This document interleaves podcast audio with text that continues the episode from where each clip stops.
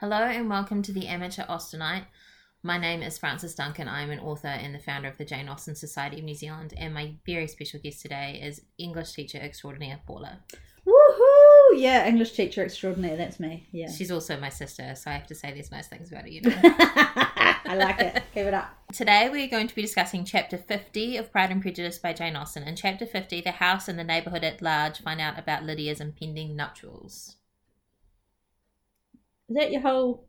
That is my whole. Do you have more? You think I missed some stuff out? Well, Mr. Bennett faces up to stuff a little bit, but then you know. He has his first transports of rage, and we really focused on that word rage. Mm, we quite liked that. And also, Mrs. Bennett is a bit crazy, Mrs. Bennett is definitely crazy. and uh, Mr. Bennett writes his letter, including the permission for Lydia and Wickham to come and stay. And uh, we hear Elizabeth's thoughts about Mr. Darcy. That's a much more comprehensive Thank you. summary. Mm. Thank you for that.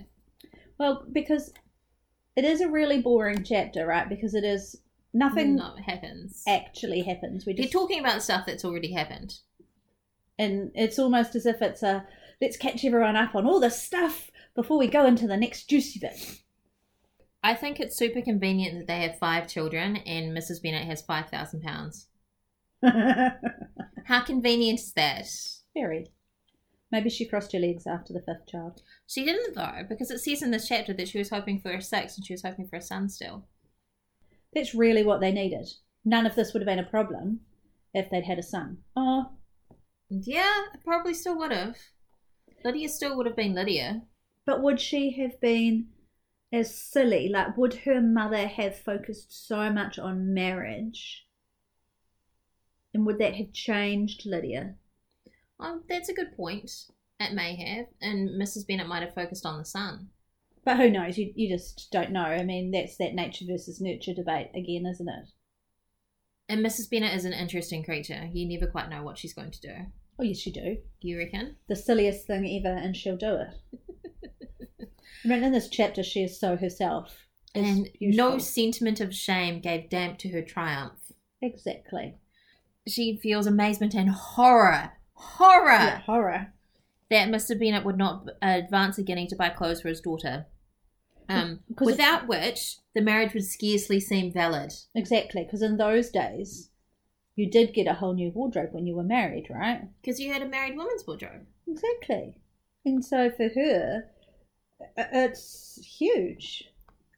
But you can see why Mr. Bennett is not going to give any money for it, particularly because he still doesn't know where the money has come from. To pay off Wickham. Exactly. So he's still thinking, my goodness, I'm going to owe uh, Mr. Gardner, his brother in law, a heck of a lot of money. So not only is he angry, and we, you know, that rage word again, uh, about Lydia's behaviour, he's also upset about the money and how he's going to pay it off. And so those two things come together nicely in not giving any money to Lydia for clothes, for new clothes as a married woman. And I understand that his reasoning.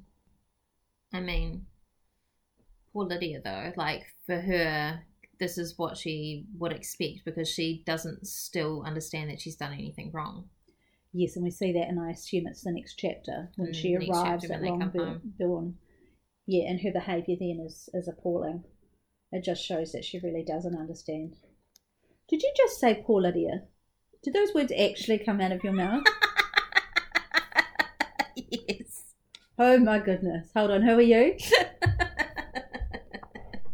I think you can feel a certain amount of sympathy for Lydia in some cases because she hasn't been educated to know that what she's doing is wrong. Well, Next, you're going to be saying you'll feel sorry for Mr. Bennett because he has such a disappointing marriage.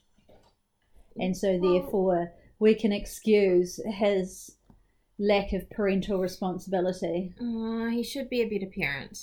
This is true. Mm. He should be a better parent. Just FYI, I'm not feeling very well today, so I'm just down on everyone. but we thank you for doing the podcast anyway. Even though you don't feel great. Oh, but I enjoy it. I know. And everyone would miss you. Oh, I'm sure Much they more would. fun when you do it. Yeah, our hundreds and hundreds of listeners would be writing in. Who would they write to? Oh, yeah, you do say your uh, Twitter handle. Yeah. Yeah, so they'd all be writing to your Twitter handle saying, Going, where is Paula? "Is you know what's happened to her? She's the best part of the I've killed her off. podcast." You all liked her too much. I've killed her off. Um, so we do have Lizzie falling for Darcy in this chapter, or thinking about him, and she was jealous of his es- esteem when she could no longer hope to be benefited by it. She wanted to hear of him when there seemed the least chance of gaining intelligence. She was convinced that she could have been happy with him when she was no longer when it was no longer likely they should meet. I like that balance of Mm. those sentences, um, and how gladly and gratefully received would have been his proposals now. He was exactly the man who, in disposition and talents, would most suit her. She's decided now that she can't have him. And, and also, I think sometimes when you come away from a situation, you can see things a little bit more clearly, and perhaps that's what Jane Austen was meaning in this that she was able to see more clearly because she wasn't emotionally in the middle of it anymore. Yeah, yeah, she's had a chance to think about things. And I think that's a really sensible thing to do rather than making a knee jerk reaction like like she did at the proposal, Absolutely. going and saying, actually, give me some time to think about this because this is a big shock to me.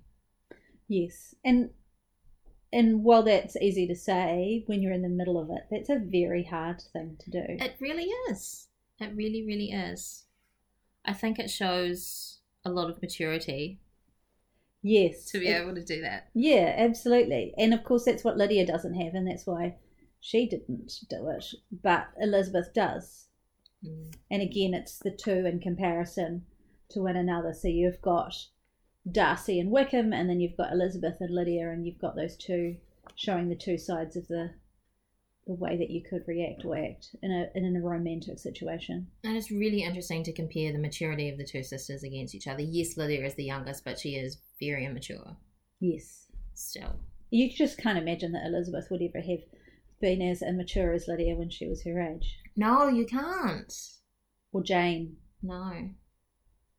And you hear that her mother was trying has been trying to marry um, poor Jane off this whole time. Yeah, since Since she was she was 16. Aw. Mm. That's hard. And just such a lot of pressure on Jane every time she goes out in society anywhere. Have you met her husband? Where is your husband? Yeah. at the end of the chapter, we find out that Mr. Wickham is going into the regulars, which is like the regular army, so he might actually have to fight Do something. or actually do something. So it's less of a fancy ceremonial thing. And Mrs. Bennett is upset about this because um, not only are they going far away, but there are several of the young men that Lydia liked very much in Yeah. their current regiment. But she's married. But she's married, and Mrs. Bennett doesn't seem to understand this. I'm wondering if she's been thinking so long about getting Lydia married that she's just still in that mindset. She just can't get past it. That could make sense, yeah. It's like, well, of course she's still got to flirt with all the boys, Yes. even though she's got a husband now, Yes. even though that's horribly inappropriate. Yes. Horribly inappropriate. But you can imagine Lydia continuing to flirt uh, when they go north. I don't know if there are any books about, you know, fan fiction that people have written about that. But I could imagine, you know, Lydia and Wickham going north and Wickham, you know, mucking up in some way and Lydia flirting with all the men and getting herself into all sorts of trouble. I have read some fan fiction about what happens to Lydia, and one of them she ends up pregnant to somebody else. Ah, that's what was just on my head. I don't know, does it still count as fan fiction when it's published? I think so. Because I tend to think of fan fiction as, you know, the stuff that you find on the internet, but I guess technically anything that's written based on something else is fan fiction. So Yeah. technically the stuff that I've written is fan fiction. Yes. Interesting. I, I would think so. Mm. while it is a quite a boring chapter because nothing happens and as you say it's just comments on what has happened i really think that it's a great chapter in the way that you learn a little bit about many of the characters uh, and of course you get to see mrs bennett and you are prepared then for what's going to come next in the next chapter. Because she's just so funny. and for Lydia turning up and how Lydia's going to behave. Yeah, you reckon exactly. You're Yeah. prepared for that. Yeah. Yeah, I think that sort of prepares you for the ridiculousness of, of what is to come.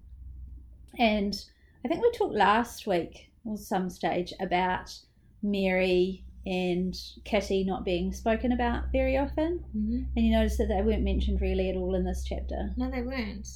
It's sort of padding. Well, when you've got five girls, you don't really need that many. That's why some of them often get removed in the adaptations. Yeah. Yeah, because you don't need them all. Far too many girls. Our parents had six children. Luckily, they only had four girls. That's quite the right number of girls. I think. Absolutely. Five is just far Five's too many. too many. One of them's likely to run away with a dastardly man. And that is our summary of Chapter 50 of Pride and Prejudice by Jane Austen. My name is Frances Duncan. You can find me on my website, francisduncanwrites.com, and on Twitter at francis underscore duncan. Thank you for listening, and we wish you happy reading. just popping back in to let you guys know that we have merch now. I haven't actually got merch with my face on it.